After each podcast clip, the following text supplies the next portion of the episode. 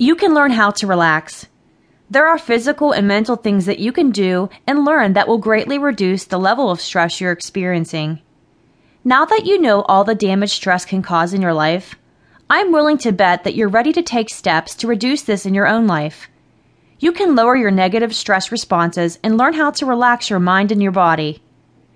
I'll share some detailed relaxation strategies in the next sections, but don't skip ahead just yet.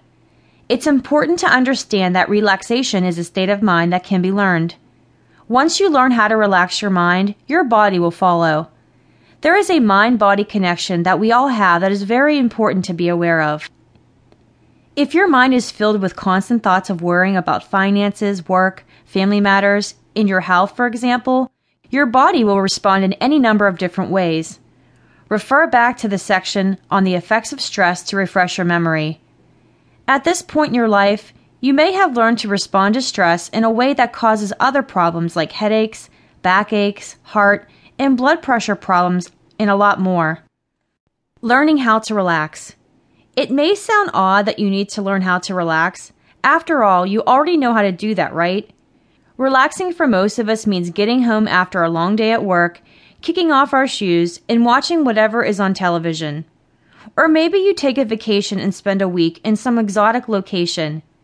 Both sound relaxing enough, right? Well, let's take a look at each one. In the example of relaxing in front of the television after a long day, this really isn't relieving stress. It is simply distracting your mind for a short period of time. Once your programs have ended, you'll find your worrying thoughts return in full force. What about that wonderful vacation? Sure, you can have a great time, but how many times have you or someone you know made the statement, We had to come back from vacation so we could finally get some rest? It sounds funny, but there is some truth to that. Often, when we go on vacation, we end up ripping and running from one thing to the next almost nonstop in an attempt to see and do as much as we can. By the time our relaxing vacation comes to an end, we can't wait to get some sleep and rest. So, really, it's not that you can't relax, you just might not know how. That is until now.